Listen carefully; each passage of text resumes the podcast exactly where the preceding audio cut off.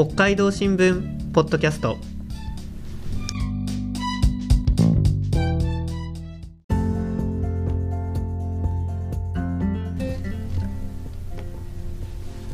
始まりました。北海道新聞ポッドキャスト。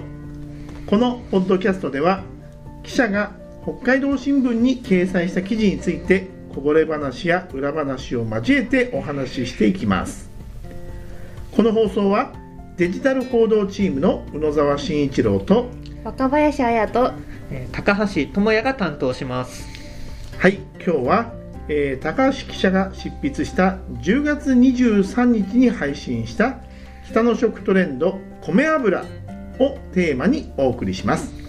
よろしくお願いします。はいよろしくお願いいたします。はい、えーまずなぜ米油がテーマなんでしょうか？はいえっと僕が今2829になる年でこう30歳を前にですね、えーどんどん油物がですねきつくなっているような気がしまして。早いね。どうなんですかね。最近は本当ラーメンよりこうお蕎麦が食べたいなっていう日もこうやっぱ多くなってきたのかなという気がしましてあの若林さんは結構健康管理をしているイメージがあるんですけどもこう油物とかってどどうですか？食べてますか？あ私も今ダイエット中で、えっと脂質の脂質を取っちゃうんですよね油物を食べると、はいはいはい。なのでもう本当はザンギとかとんかつコロッケを食べたいんですけどすっごく我慢してます。すごく我慢。はい偉いね。すごいさすがですすごい。さすでまあ、僕はですね、さらにそのもともと胃腸も弱くてですねやっぱこう調べるとですね、やっぱそういう健康管理とかそういう部分、健康意識の強い人にですね、米油が今こう人気みたいなんですよね。がなるほど。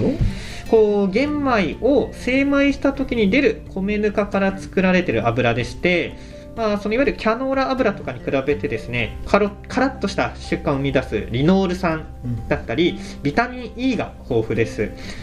さらにこうお米特有のガンマオリザノールというものが含まれていてこれはコレステロールを下げる効果があるそうです、まあ、実際にあの食べてみた方が早いと思うのでちょっと大手メーカーさんのものと米油100%で揚げたポテトチップス用意しました。おおぜひ素晴らしい。比べてみてください。素晴らしいですね。そんなに違いなんてわかるんですかね。どうでしょうか。えーまずは通常の大手メーカーさんの通常のポテチからです。はいあどうぞあいいですか？じゃあいただきますね。これ C 社さんなんですね。C 社さん。はい。いただきまーす、はい。はいどうぞどうぞ。じゃあいただきます。うんうん。いや。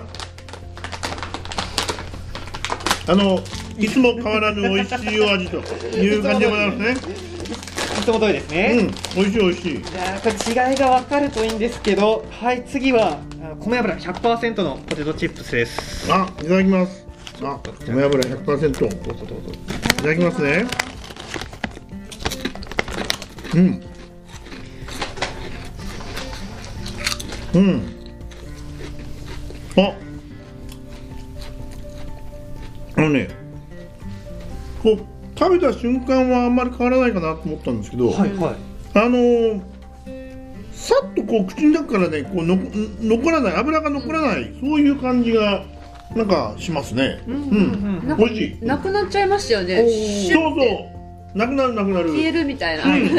やそう。確かにその僕も食べてですねいわゆるなんかこう後味のすっきり感っていうのがこうなんか分かりやすいかなっていう気もしておりましてあの今回試食していただいたのがですね深川市にある深川油脂工業さんという会社が販売しているポテチです。えー深川市にはですねこう米ぬかから原油、まあ、油ですねを取り出す工場がありましてなんか昔は道内各地に同様の工場があったそうなんですけどもこう今では数が減って珍しくなってしまったそうなんです。あの記事によると米油とっても売れてるそうですねはい、いや驚きですよね。いやあのコロナ禍の巣ごもり需要で2020年はキャノーラ油などの食用油の市場規模はいずれも伸びました。ただその反動で2021年は減少に転じました。その中やっぱ米油はですねどんどん拡大し続けているんですねやっぱこうさっきも言ったんですけどもいわゆる消費者が健康志向を強めていたりキャノーラ油の原料の菜種ちらの国際市況がですね上昇していていわゆるその価格差が縮まったっていうことが要因みたいですね。なるほどね。確かにねこうあのースーパーの棚なんかにね置いてあるの見たことありますけどもちょっと高いかなっていう気がね、あのするんですけれどもこの価格差が縮まればね、えー米油手を伸ばしやすいですよね。はい、その通りです。やっぱ今、皆さんもね、やっぱ体に優しいのは知っているけど、お財布には優しくないっていうこういうイメージが今こう変わりつつある、そういう状況だと思います。あの、小売店の販売データをこう分析している調査会社、インテージによる調査なんですけども、年代が上がるほど米油の購入率が高くなる傾向にあるそうです。まあ、本当にこう糖尿病だったり高血圧そういった病気の予防を目的として高齢者に人気を集めているそうなんですね。うんということはキャノーラ油やオリーブオイルのように今後米油も定番の食用油になるんでしょうか？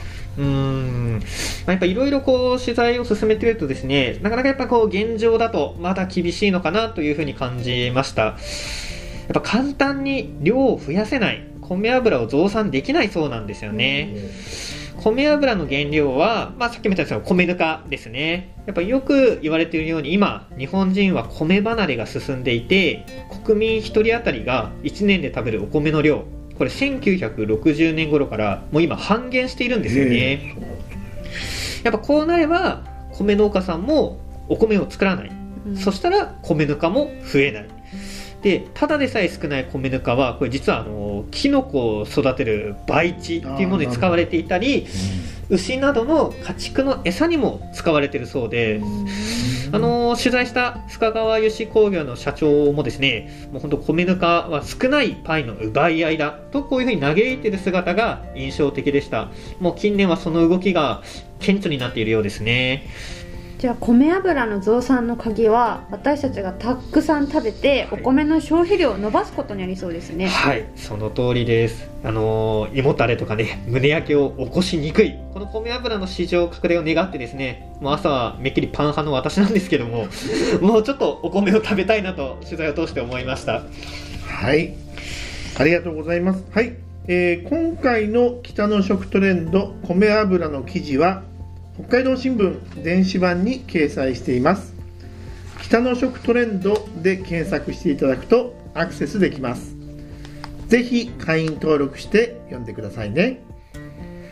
えー次回の北海道新聞ポッドキャストは北の食トレンドからシャインマスカットについてお送りする予定です。